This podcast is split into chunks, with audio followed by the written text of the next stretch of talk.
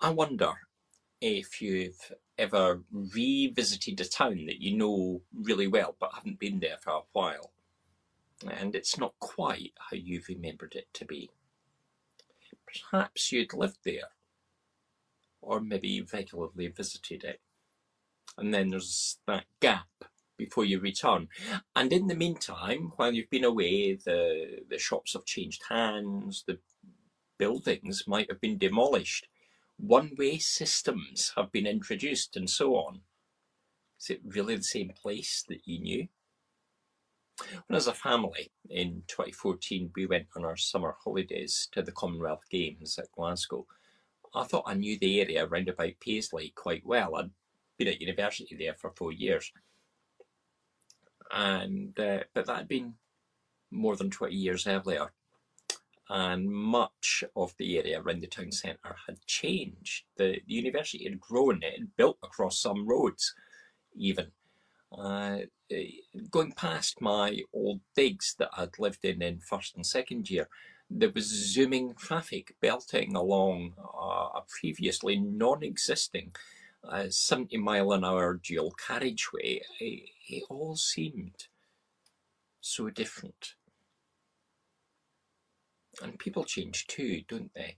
People that you've not seen for some time. I'll visit my mum and uh, the town that I grew up in this week. And as I walk along the, the streets, there's people there that I know I should recognise, that I should remember. Uh, but will I? Might they have changed? Hmm, probably quite considerably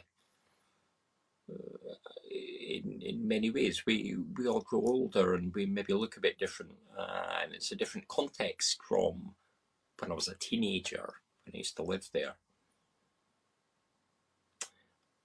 What about us here in Linfield?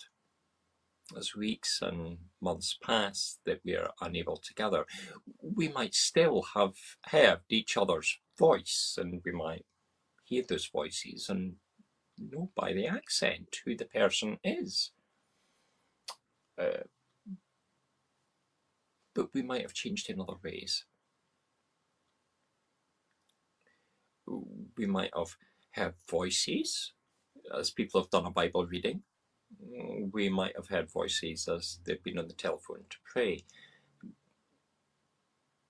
But without much of the interaction, unless we've been speaking to that individual on the phone, we maybe miss something of what's going on in their life.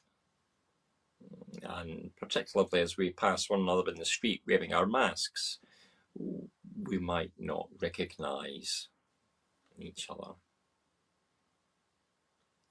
Some of us will have changed in a few different ways things will have happened in our lives. Though I guess no one's life will have changed quite as dramatically as Saul on the road to Damascus. He's now a believer in Jesus.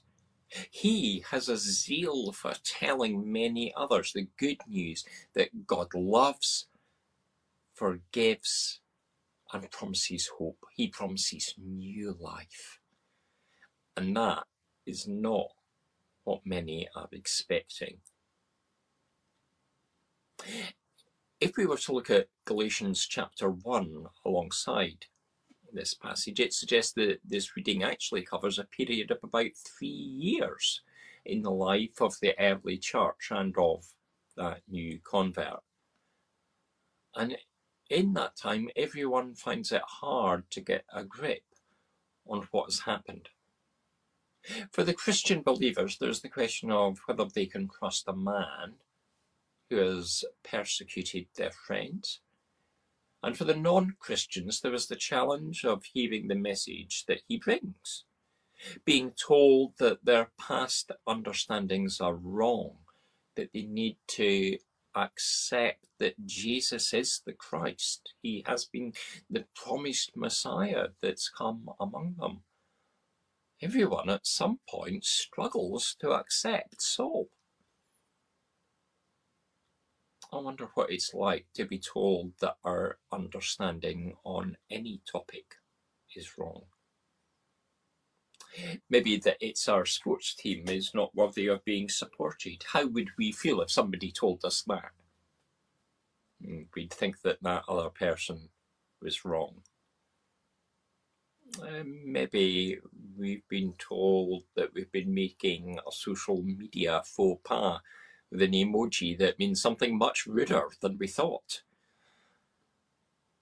Or maybe we've been pronouncing a word or even a name wrongly for years. Now take that thought of upset, uh, of embarrassment, of anger, maybe, multiply it a hundred times over. Imagine that you are hearing Saul open the scriptures to you. That he is saying, not just you, but your family and your friends have always been mistaken. That you've always had a misunderstanding. That the scriptures have been misread. Even if you hear the authority in his voice as the Holy Spirit guides his words, would you accept or reject what he is telling you? Some will be open, but others are clearly not. And they treat the teaching as heresy, and he must flee for his life. What about today? Our brothers and sisters in Christ in China, in Afghanistan, in Yemen, Libya, Sudan, to name just a few countries. They seek to open the gospel to those who have a different understanding of faith in God. And as a response, they might at times have to flee into the night escape with their lives. They might have to seek safe refuge in another land. Saul has become aware of the danger. Perhaps the spirit in him has opened his eyes to the situation, and so his escape is possible. And maybe that's the case for others today. That they must flee. Of course, there's others in the story too. The believers who know him now trust in his word. They are no longer fearful of him as they had been in the past, but they are fearful for him. They are concerned for him. And while their own lives too may be at risk, they aid his escape. But if he fled in our direction, would we welcome him? Would we accept his story? Or would we treat him with suspicion? Would we turn him away? And what of those who are persecuted today? Would we welcome them or dismiss them as simply another immigrant?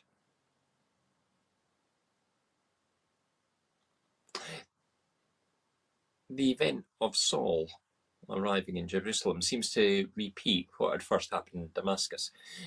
Believers doubt his sincerity until Barnabas fulfills the role of introduction to the church, just as Ananias had done.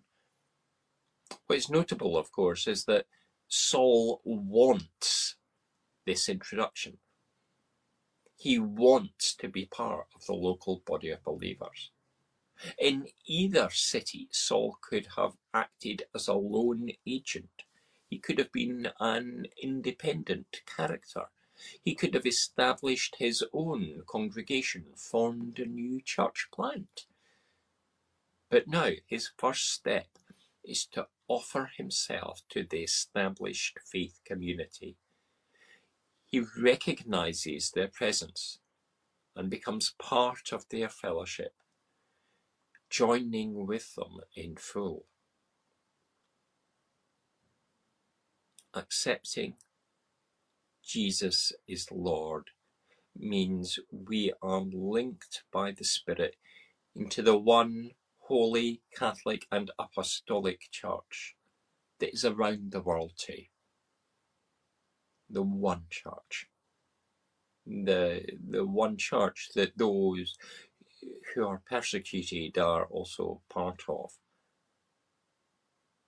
But we also need to play our part in a local church too. We're part of that one church, but we need that local connection.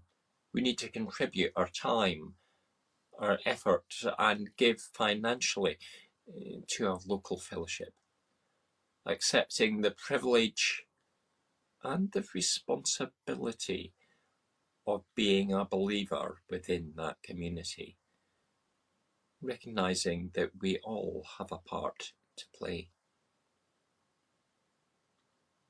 Saul actually wasn't quite the right person to preach in Jerusalem. His call was elsewhere. It was among the Gentiles. He just didn't quite journey there at this time. He didn't quite know it at this time. And we each must serve our right purpose in the church, rather than the purpose that we might think is right. And then, when we perform that role, when we play our part, when we join with the other bricks that builds the church, the word spreads, the church grows, it flourishes, it blooms. It happened across Judea, Galilee, and Samaria. It would happen across the Mediterranean. It happens around the world the kingdom would grow as people discovered the Lord, as they discovered the love of God. And the same is true today. So let us play our part and share his love. Amen.